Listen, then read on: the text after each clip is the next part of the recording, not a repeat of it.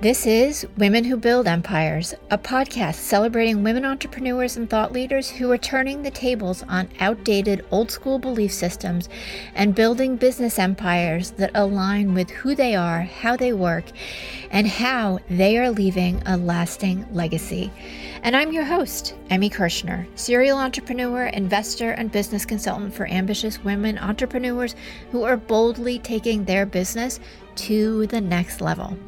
In each episode, you're going to get to know the women who are unafraid to put it all on the line as they share the stories of how both success and failure have helped them become incredible CEOs.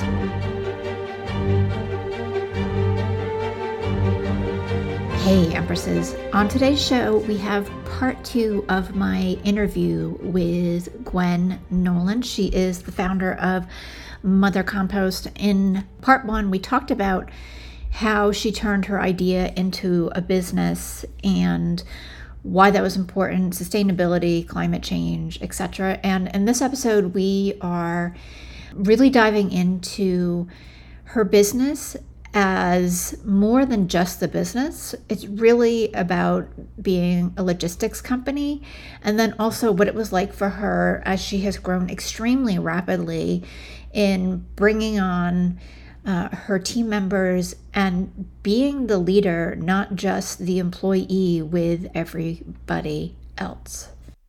Gwenn, it is awesome to have you back on the podcast. I had to have you back so soon because our conversation was just so epic about sustainability, composting, making a change in the world. And there's so much more for us to dive into in and really the growth and the expansion of your business. So, first of all, welcome back again. Um, yeah, I'm so happy to be back. Yeah. Can't wait. Yeah. And I'm sure we'll get a little soapboxy again at some point. And if that's not your jam, if you're listening, buckle up. Yeah. and, and I'm saying that too because I know that there's a lot of great value in what we're going to talk about. So let's let's just dive in with what has running a business been like for you? Wow, I mean it's been an odyssey to be honest. It's it's part like getting your MBA on the fly. You know, I was actually talking to another uh, woman entrepreneur about the personal work that you really need to do to effectively run a small business and probably any business successfully to, to really lead, you have to be brutally honest with yourself about where your decisions are coming from. And it still may be the call you're going to make, but recognizing when your ego shows up and um, when your fear comes in and the different things that we all feel and how they can impact decisions and making sure they're not running the show I think is something that's maybe not spoken about as enough in the entrepreneurial journey. And everyone's like, it's so hard. And and it is, and it's great, right? Or else you know, the hard is what makes it great. But I, I think the the most challenging part that was a surprise to me was the amount of work I've had to do on myself in order to effectively lead and grow mm-hmm. not only the business, but but who I am as a person and who I'm becoming. Yeah. Would you mind sharing like what are one or two things that you've had to shift or grow, expand, nurture to be able to be a better leader? Yeah. So actually, I also work with a business coach, Gari, who is she's a composter and, and during COVID she had reached out. She was doing some online things and, and wanted to have a talk. And you know, it's funny where the hell those people come into your life at those moments. And I was like, well, tell me about Wildbrook coaching and what you do. And at the time, it was a, really small team. There was three of us. We had we were bringing one one other person on to help drive support. And what I realized about myself was that I process things by talking. A lot of times, I need to just say the things for me to come to a conclusion. I can also write, I don't know if I was lazy or just really busy, but I was processing things audibly during meetings. And sometimes I was looking for feedback from the team, but other times I was more telling myself the thing and coming to a conclusion, which wasn't really fair on on my teammates because they were being being given it like entree into the conversation, but I wasn't really open to their feedback at that moment. I was more just trying to sort things out in myself. Mm-hmm. I believe in in consensus building, but there's also times where you just got to go. So my coach, I, when she was talking about what she does, I was like, I actually really do need someone to help me distill all of these thoughts, and and also I have a tendency to leave everything in my head and and let it spin around, and I kind of enjoy the fact that nothing's concrete because all of the the paths are still available. But there's a point where you got to put pen to paper or or write things down and really start to chart it. So she kind of holds me accountable to making sure I'm not holding it all in my head because that can be overwhelming. Mm-hmm. Um, sometimes she's a sounding board when I'm working through a decision. But that was something I realized early on that I was doing that wasn't really fair to the team and wasn't good for where we were going.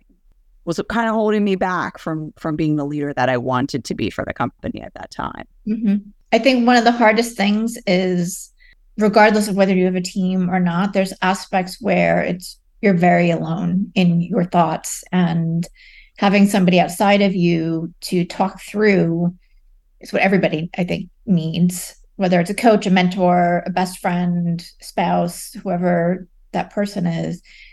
And to put your team in that place, yeah, it does a disservice for you, for them, the relationship, because they're getting like all these ideas, which they can then take and run with. And you really don't want them to either at that moment. Exactly. So it's it's creating a problem where one doesn't exist because yeah. of just the way I'm working through the ideas in my head. And I everyone at home couldn't see me nodding as Henry was talking, but yeah, like having a coach has been so helpful. I can't like state that enough for solo entrepreneurs Mm-hmm. And I know it's an expense and I know how hard it is to add something for yourself in that way. But I do think it's incredibly important because a mentor, you you cannot always contact your mentor when you're really working through something. You can't always don't want to unload your spouse. They're probably already carrying some burden just keeping you going or possibly financially, right? So having someone who's like a business, like your therapist for the business, essentially, who is who you're paying to help you navigate these things, invaluable. So I, I highly recommend anyone who's kind of like flirting with the idea of getting a coach. And and by the way, date a lot. You know, make sure you find someone who you really connect with. You don't have to, you know, the first coach you come across, you know, see what works for you. But that's been a huge help to me and helping me grow and and just sometimes reflecting back what's what's going on and what's not. And it it's been very helpful also that she is a composter too. So she also experiences our business from that side. Right. So she can say like, oh, th- I got that communication and that was really good. That you know, I liked that. Or she, you know, so she can kind of see the full perspective of, of what we're doing. Right, right. How has that changed like your relationship with your team members and how are you developing them currently?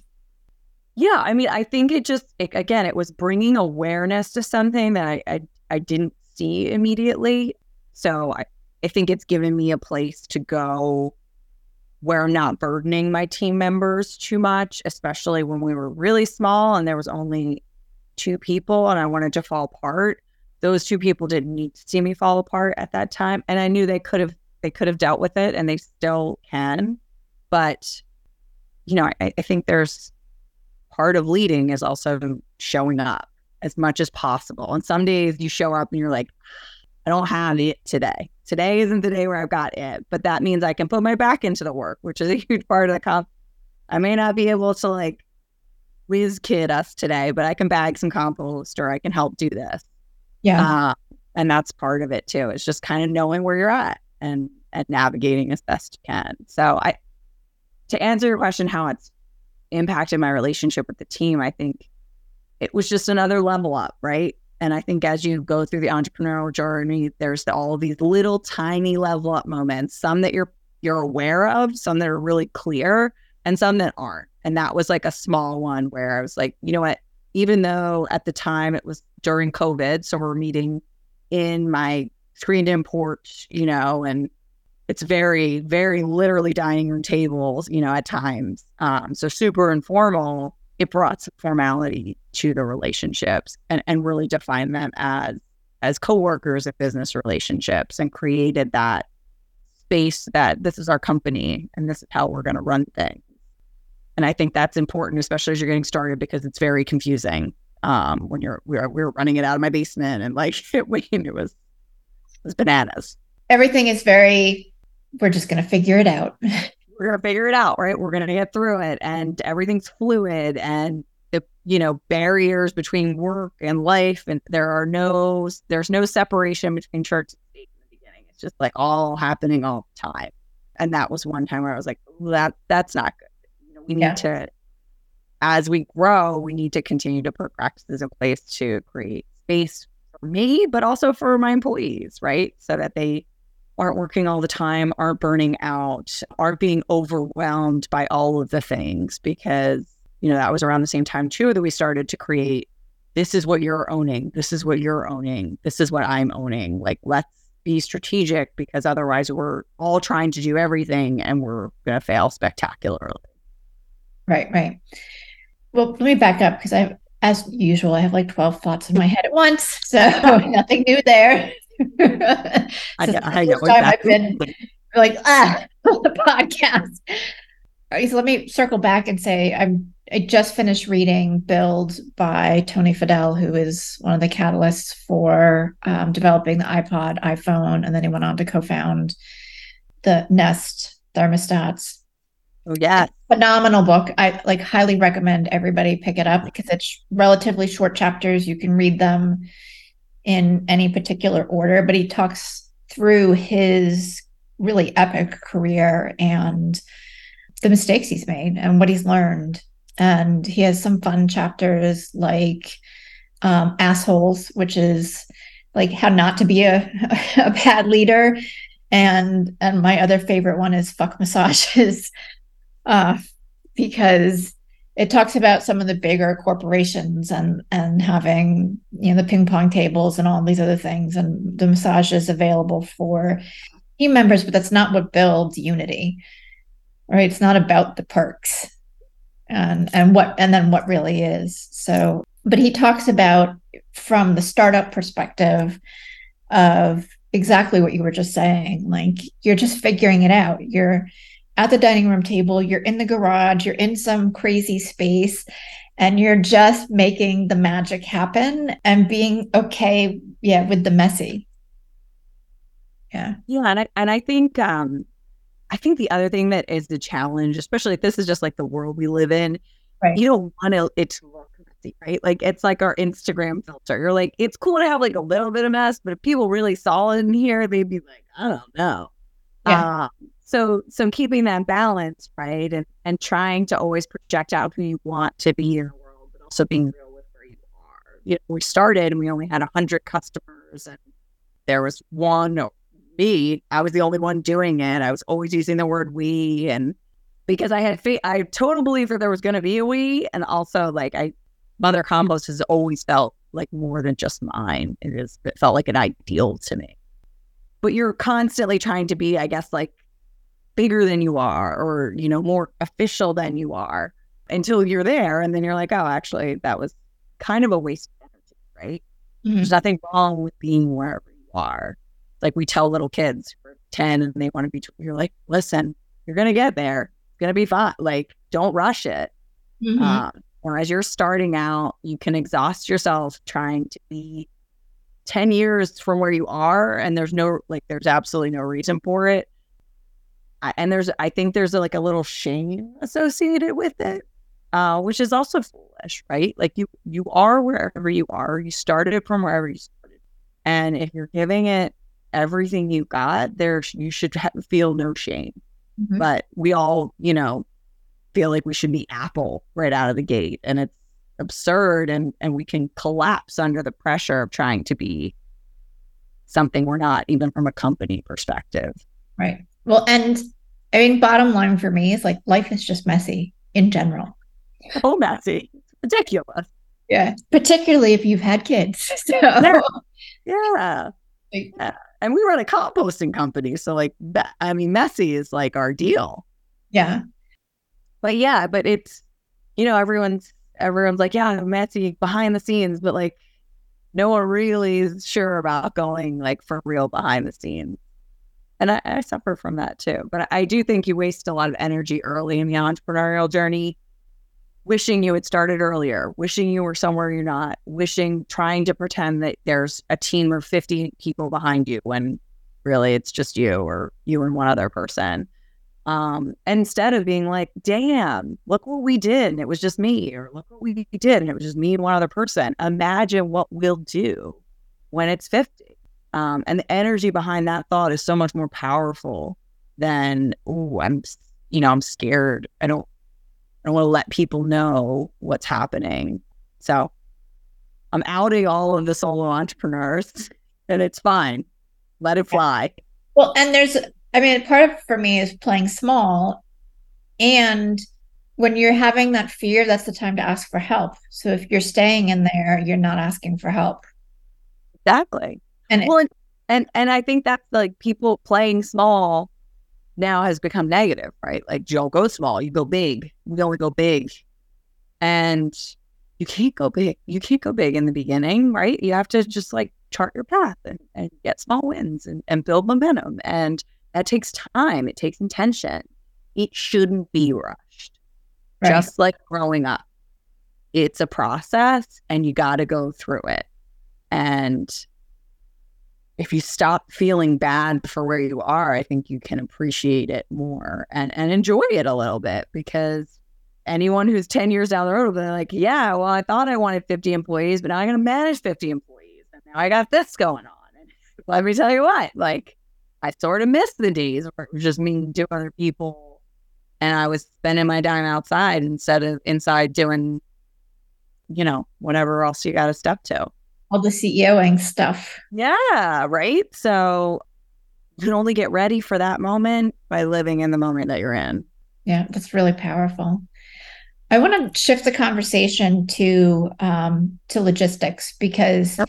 your company is really more than composting because you wouldn't be able to do what you do without having a really sophisticated plan of getting everybody's stuff picked up and then distributed and and in a way that's efficient and profitable so how has that evolved from you at two o'clock in the morning yeah so it, it's i mean and it's really more we are more of a logistics company today than we are a composting company. So we are in the business of creating an infrastructure to get organic waste from homes and businesses to the farm.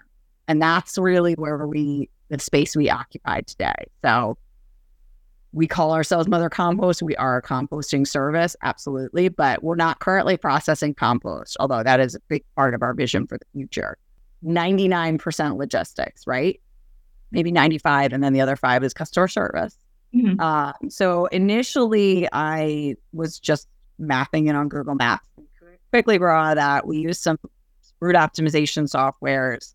And then what happened actually in the summer of 2020, so about three years ago, a company similar to our, like further along than us in Rochester, developed their own software that interfaced with both like a CRM function and um, optimization. And they since have sold their company and now um, one of the gentlemen runs this full time. And it's it's really set a standard across the composting industry.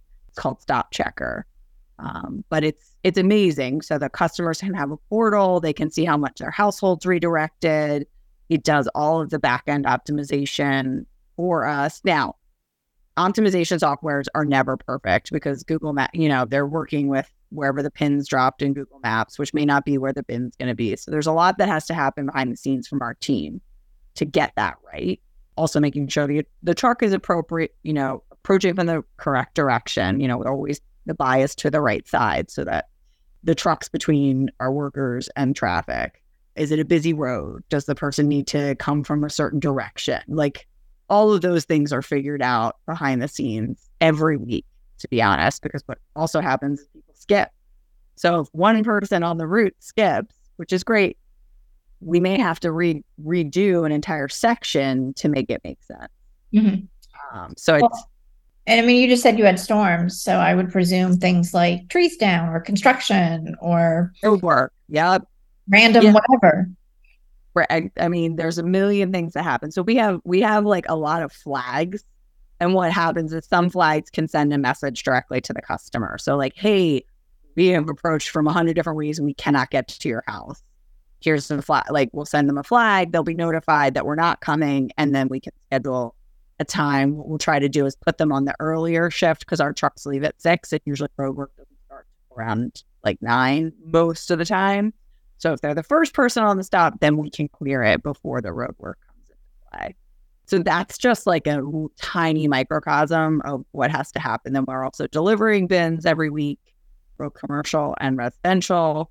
And then during compost returns, which is March to around May at this point, we're also delivering compost back or scheduling times for customers to come pick it up from us, which we did this year because truly the rising cost of gas and and driving and everything we we were like we can't deliver for free anymore um, in our area because it just cost us a lot. So, but it was great because the nice thing about the pickups is we get to see everyone. So they would come, they would be like, "We love you guys! What a great year!" You know. So yeah, it's kind of a fun community moment too. So you can make a little party out of it. Yeah, I mean, yeah, we had some music. Oh, we did then we had them just pull in and we loaded up the bags for them. But you know, some people were just like, "It's great to see you," and you're like, "It's great to be seen." After years of us all hiding from each other, it's it's wonderful to meet the humans behind.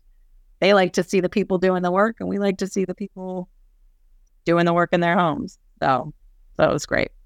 From a planning perspective, um, what did you have to learn to be able to really make the logistics side functional and effective? That is a big question. Everything, right? Compost, to like to use that specific like compost returns as an example, we really, you know, I feel like there was a time when it was such a load to to bag and do all of it that we sort of weren't proactively communicating enough with our customers. So what would happen because we were almost like, oh gosh, everyone gonna want a bag uh, which was silly. You know, we made that promise to our customers. We were committed to keeping it. But then what happened is it would go on forever because the customer's like, oh, I missed your email or I didn't see that. And and now it's June and I want a bag, but we don't have any more bags on stock. So so now we do a really good job of of communicating in advance, like this is when it's gonna be, give backs are gonna open. We do have everyone register now in the system. So the computer also does everything. We were doing it manually through spreadsheets. Yeah. Uh, and we've sort of figured out that back office function and then just the proactive communication. People aren't reading emails as much as text messages. So hit them with the text more. You know, like whatever is best for them is best for us.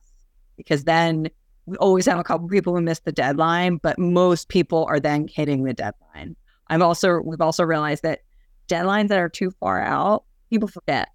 So it's it's almost better to hit them hard for like a two week span to be like, you got to do it now, do it right now than to to give people like a month because there's a portion that'll do it immediately and then there's a portion that procrastinates. So yeah. they, don't, they don't really need a month anymore to to do something on their phone. So creating a sense of urgency actually helps.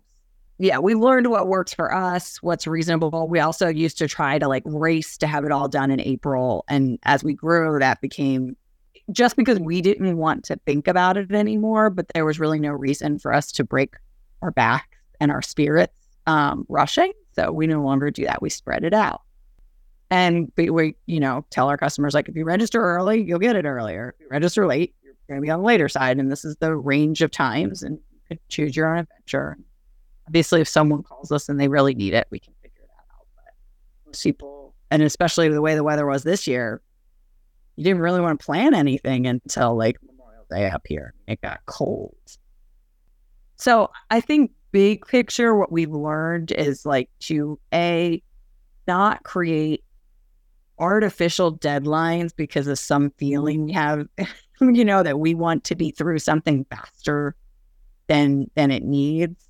To over communicate as much as possible to our community so mm-hmm. they have the information they need and they understand the why um, whenever that's important. So, you know, we did a price increase two years ago, making sure that people had time, did a video, we commute, you know, just letting people know the why behind it.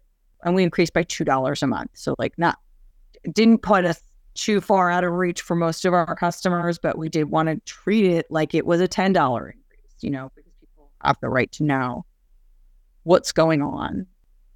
So I, I think those two things we've kind of learned like over communicating, even if you think you've communicated enough, if you've only done email, then you haven't, right? People right. need to see it multiple ways to remember.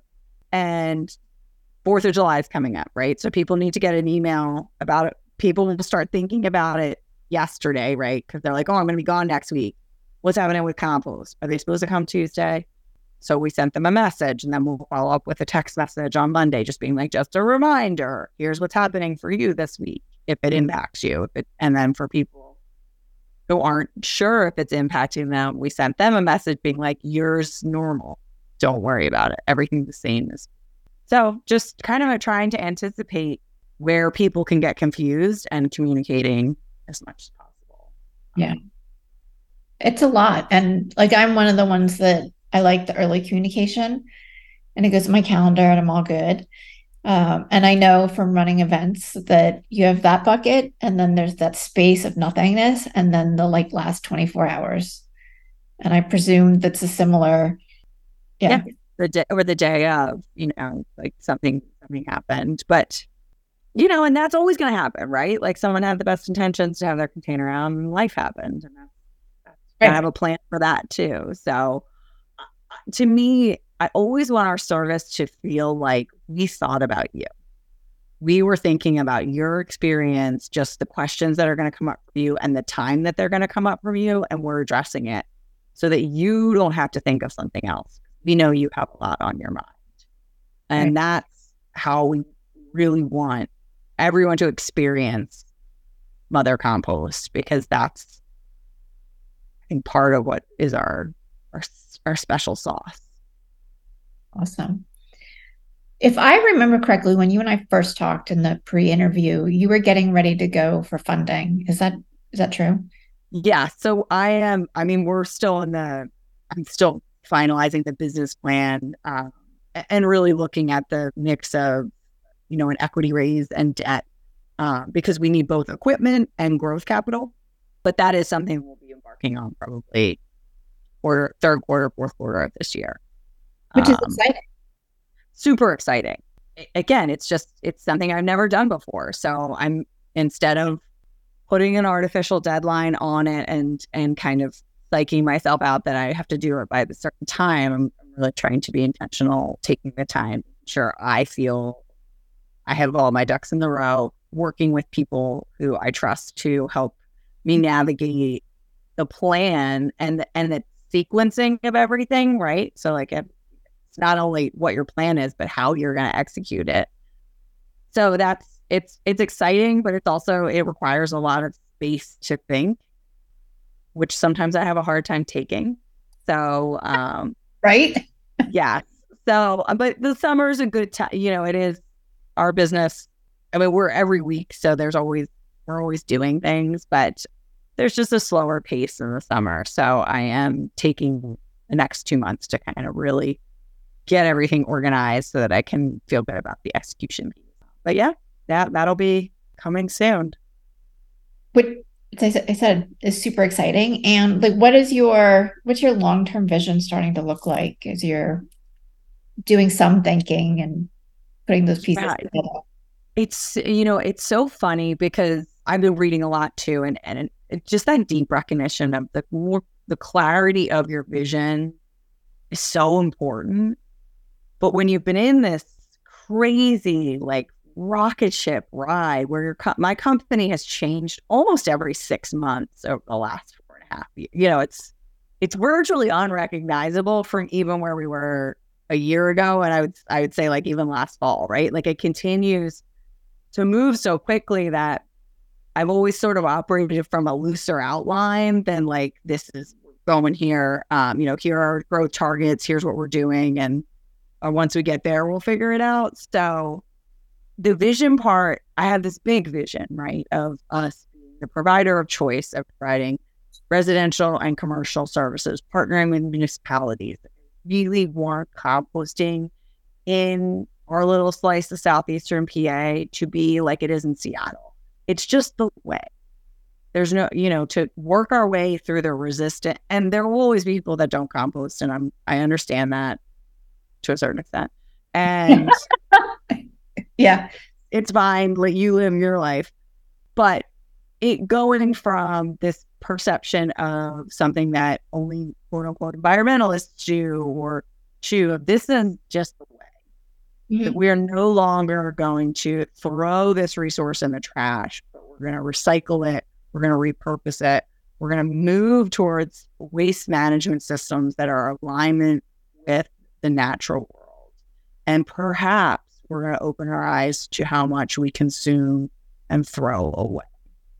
That's mother compost role in that, I hope, is to step into the void of service provider and answer um, to help develop processing ca- capacity in our region so that as composting grows, we can ensure that a high quality end product is being created because that's where recycling gets all messed up, right? People are like, where is it actually going? Is it actually being recycled?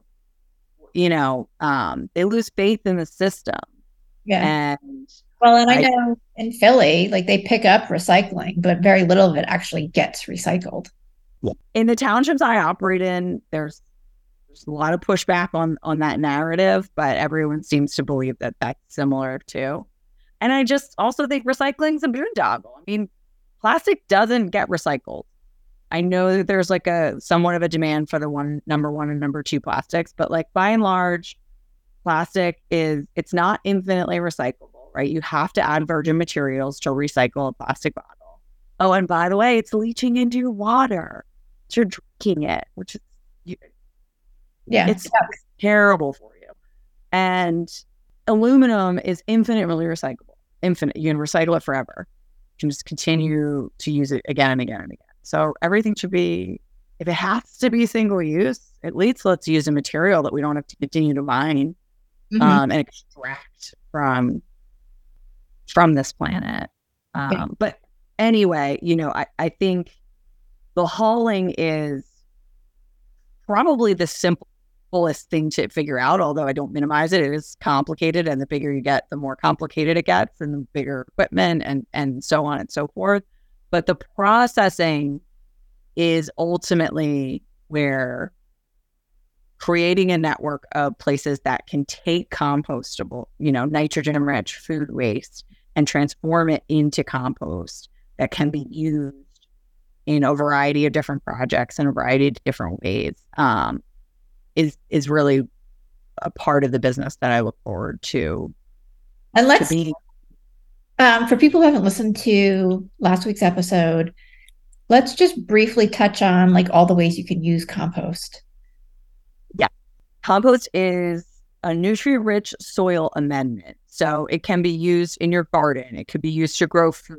It can be used in stormwater management. It had the ability to filter out uh, pollutants like 60 to 95% effectively. So to take all of the chemicals that are running off the water, uh, you know, when a storm comes through and really filter them out so that they're not going into our watersheds.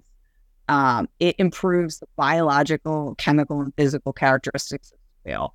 It really introduces microorganisms back into the soil, which in turn, the soil can then support the healthy growth maintain it can hold three times the weight of healthy soil and water. So it can absolutely just also create a better water barrier. Another way to think of compost versus fertilizer is that compost feeds the soil, fertilizer feeds your plant.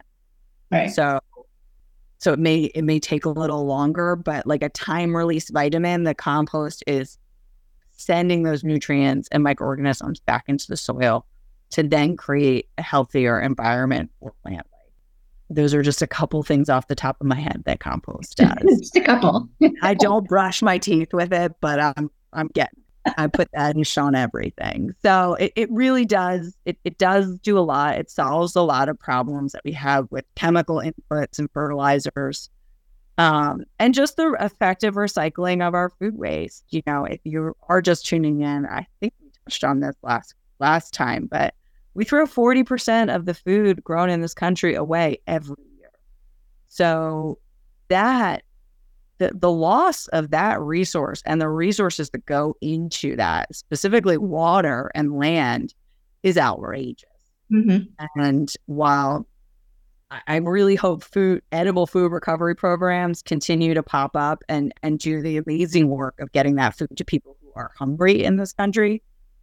We also need to capture that resource instead of sending it to a landfill where it causes methane gas um, to be emitted or to an incinerator where we light it on fire, causing all kinds of air pollution, and then truck the ash to the landfill.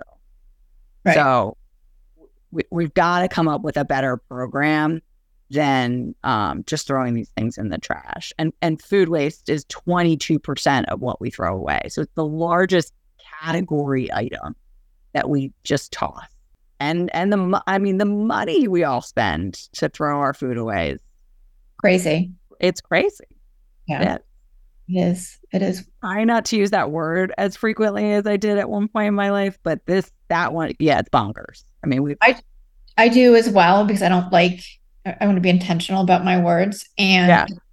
for me too, it's like that's when I start thinking about it, I'm like, what the heck? It's true. It's truly insane, and and I think most of the time it's because people don't aren't aware, right? They just don't know. And when they try to start thinking about it, trash is such a big problem that I think most people immediately have to throw the barriers up. When they really start to let it in, they're like, oh my gosh, I have this much trash this week. And I just looked out my window and everyone else has all this trash out. And where is it going? And where does this end? And I, I can't deal with it, right? Like trash in the ocean, tra- like, ugh. I I just I have you know I have to go to work today, so I can't have like a meltdown over that at this moment. Well, and to your earlier point of where you want to take your your business, the amount of trash, the food waste, the way of of being where everything is just disposable has become how we live. And what you're offering is a transition to a different way that when done well can be as simple if not more simple. And it's really just creating that that line and breaking the barrier from a thought pattern exactly just creating awareness around it yeah i call composting the quiet revolution yeah something small we do every day and it really i mean obvi- it's changed my life in so many ways but just this this very simple concept I do believe has the power to change the world. And uh, I look forward. I look forward to calling that in.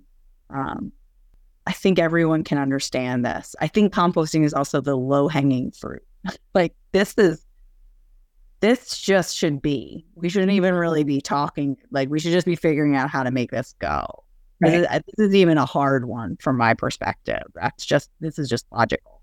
Right. Um, so yeah. So part of the vision is really stepping into the processing side because that's where rightfully so you know townships and, and, municipalities get a little nervous because is there a limit on the capacity and if they go if they bring this to their community can they ensure that year over year over year this facility or the facilities locally can accept materials safely and turn them into compost and and all of that and um you know, I think that's a that's a big piece of the puzzle. And in our vision would be there's going to be you're going to need big scale solutions, you're going to need small solutions, right? But having a strong, connected, all site network where things aren't being trucked all over the place to be transformed would make more sense. So, mm-hmm. like, I was on a call with um, students from Lehigh Valley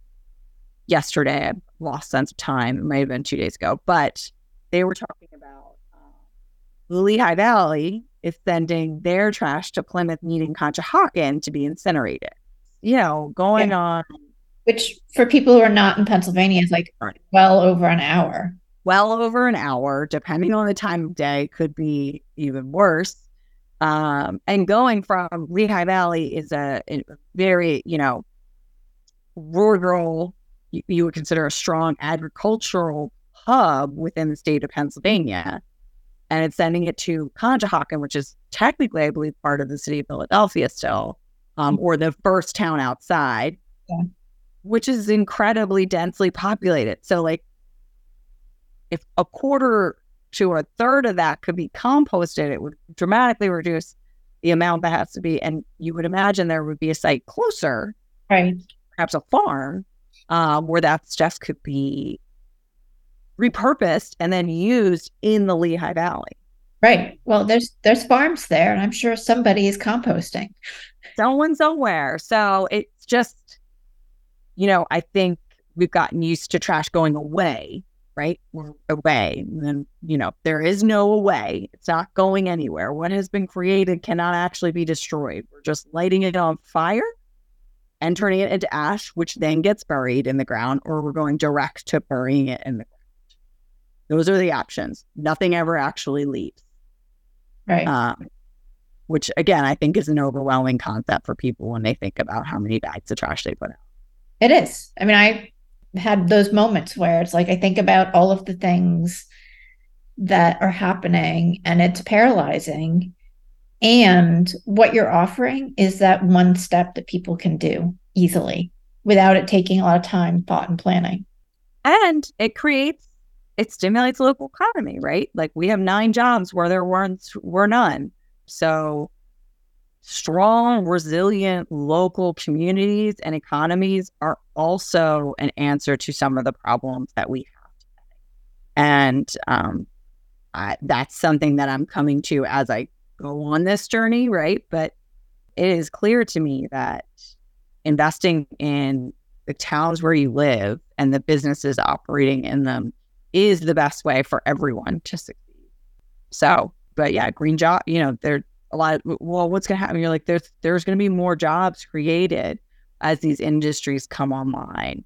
Um, don't even know what the jobs of the future are yet. I'm really excited. Yeah, I know. That's that's the thing about composting. It's full of hope. It is because it solves so many problems easily. So, Gwenn, thank you so much for coming back on. I, I can't even express how much I value your wisdom and your time.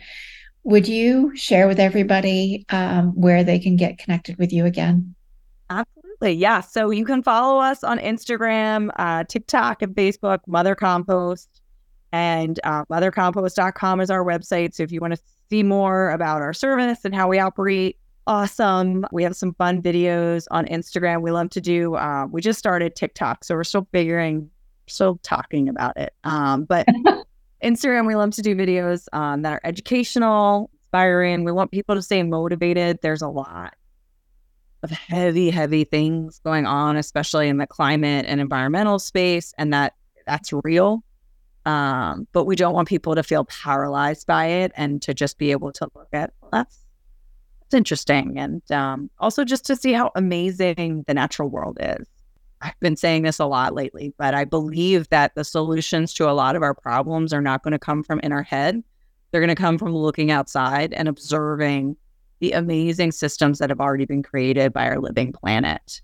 We've only been here for, you know, small piece of time, and I think our our arrogance is a little startling. Um, I bet you there's a solution or something we could adapt that already exists in nature for almost all of our problems. I and agree.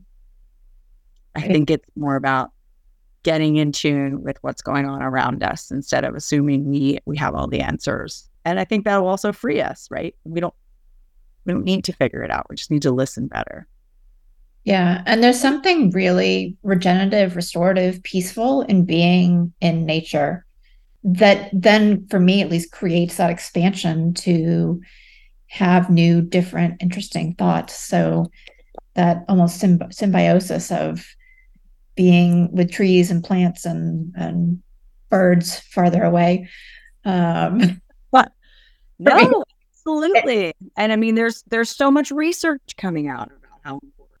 You know, I think we we we really hold ourselves separate from nature. We're just one species living right. on this planet with eight million others, and acknowledging that in a more real way um, and aligning ourselves more as as part of the natural world. Um, it's not about saving the environment. We're we're trying to save ourselves. Yeah, the environment will be fine. I mean, yeah. unfortunately, we'll take a lot of species with us if we continue down this path, but the planet will survive. The humans who who have some work to do. Sorry, and I wanted to end on a positive note. Sorry, Abby. Don't apologize. I, mean, for me, it's. I think we need to be real about it. Yeah. Right. Like. Yeah. Like that tension, right? Yeah. Regardless of what your belief system is, we're doing harm to ourselves, and why do we want to continue doing that? And when we start looking at how everything else interacts with each other and we're holding ourselves separate, then it doesn't work. So right. why and- not include it in the thought process and think that we can actually like stop thinking that we can control everything? You would see just health and wellness improve, mental clarity, eh, the anxiety that and overwhelm and burnout that everybody talks about disappear. And you know, maybe the connection we're looking for is not on Insta. You know, it's not. It's not out. It it's not in these screens and these devices that we've created. It's it's literally out in the world, being connected with with everything that's around us and and recognizing our smallness. And instead of being scared of it, saying, "Wow, that's so freeing." The world doesn't resolve, revolve around me. I am not holding up the universe. I am one speck of dust on this adventure. And isn't that somewhat freeing? Yeah, and and as that speck of dust, you have the opportunity to touch all these other specks. Yeah, create glitter. Yeah, exactly. Yeah, a little sparkle. Yeah. So I mean, I I think think especially women who we do feel like we're holding up, you know, the sky yeah, is there's a freedom and like actually we don't, and it's great. Thank God thank God that there's all of these things happening around us all the time that actually keep held up. Yeah. awesome. Well, again, thank you because you and I yeah. can keep for another three hours. I'll just be your only guest for the for the rest of Women Who Build Empires. Yes, absolutely, absolutely. But thank you. I really, as I said, I really value your time and your openness to coming back. Thank you for doing it. It's my hope that you find at least one nugget of value in each episode of Women Who Build Empires. And if that's true, please follow and share Women Who Build Empires with your friends and leave a review on Apple Podcast. Your support is what will help this podcast be found by more women just like you.